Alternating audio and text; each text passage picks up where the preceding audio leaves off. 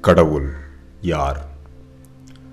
கடவுள் சச்சிதானந்தம் அதாவது நிலைவேறு அறிவு ஆனந்த வடிவினன். கடவுள் மெய்ப்பொருளாக இருக்கிறார். கடவுள் அன்பாக இருக்கிறார். கடவுள் ஒளிகளுக்கெல்லாம் ஒளியாக இருக்கிறார். கடவுள் எங்கும் நிறைந்திருக்கும் அறிவாக அல்லது உணர்வாக இருக்கிறார். இப்பிரபஞ்சத்தை முறைபிறளாது வைத்துக்கொண்டு ஆட்சி புரிந்து வரும் எங்கும் நிறைந்த சக்தியாக அவர் இருக்கிறார்.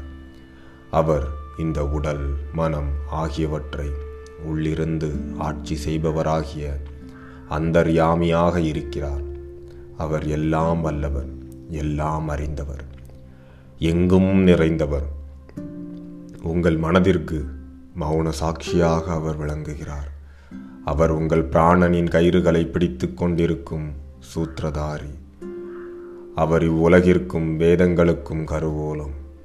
அவர் சங்கல்பங்களை பிரரேபிப்பவர் அவருக்கு ஆறு வித தன்மைகள் உண்டு. அவையாவன ஞானம் அல்லது அறிவு. வைராக்கியம் அதாவது தீவிர உறுதி. சௌந்தரியம் அல்லது மாதுரியம் அதாவது அழகு அல்லது இனிமை. ஐஸ்வர்யம் சித்திகள் அல்லது சக்திகள். ஸ்ரீ அதாவது செல்வம். கீர்த்தி அதாவது புகழ். ஆகவே அவர் பகவான் என்று அழைக்கப்படுகிறார். அவர் கடந்த நிகழ் எதிர்காலங்களில் இருப்பவர். மாறுகின்ற என்ற இந்த தோற்றங்களுக்கு இடையில் அவர் மாறாதவர். இவ்வுலகின் நிலையற்ற வஸ்துகளுக்கு இடையில் அவர் நிலையானவர். இவ்வுலகில் அழியக்கூடிய வஸ்துகளுக்கு இடையில் அழியாது இருப்பவர். அவர் நித்திய சாஸ்வத அவிநாசி அவ்வியக்த அக்ஷரமாக இருப்பவர். அவர் இவ்வுலகை தன்னுடைய சொந்த லீலைக்காக சத்துவ ரஜஸ் தமஸ் எனப்படும் மூன்று குணங்களின் மூலம் படைத்திருக்கிறார். அவர் மாயையை தன் கட்டுப்பாட்டின் கீழ் வைத்திருக்கிறார். அவர் சுதந்திரமானவர். அவரிடம் சத்காமமும் சத் சங்கல்பமும் உள்ளன. அவர் ஜீவர்களின் கர்ம பலன்களை கொடுக்கிறார்.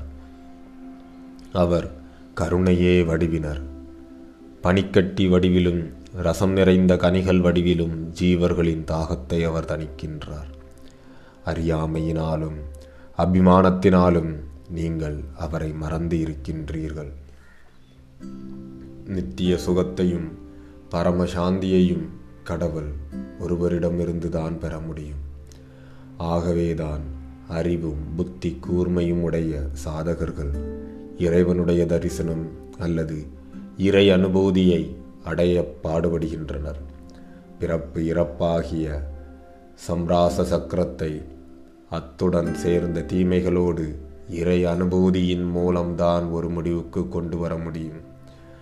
இந்த உலகம் ஒரு நீண்ட கனவு. இது மாயையின் ஜாலவித்தை.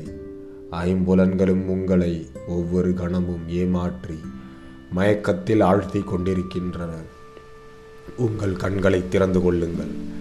பகுத்தறிய கற்றுக்கொள்ளுங்கள் அவருடைய ரகசியங்களை புரிந்து கொள்ளுங்கள். அவருடைய சன்னிதானத்தை எங்கு பார்த்தாலும் உணருங்கள். அவர் உங்களது உள்ள குகையிலே வீற்று இருக்கின்றார்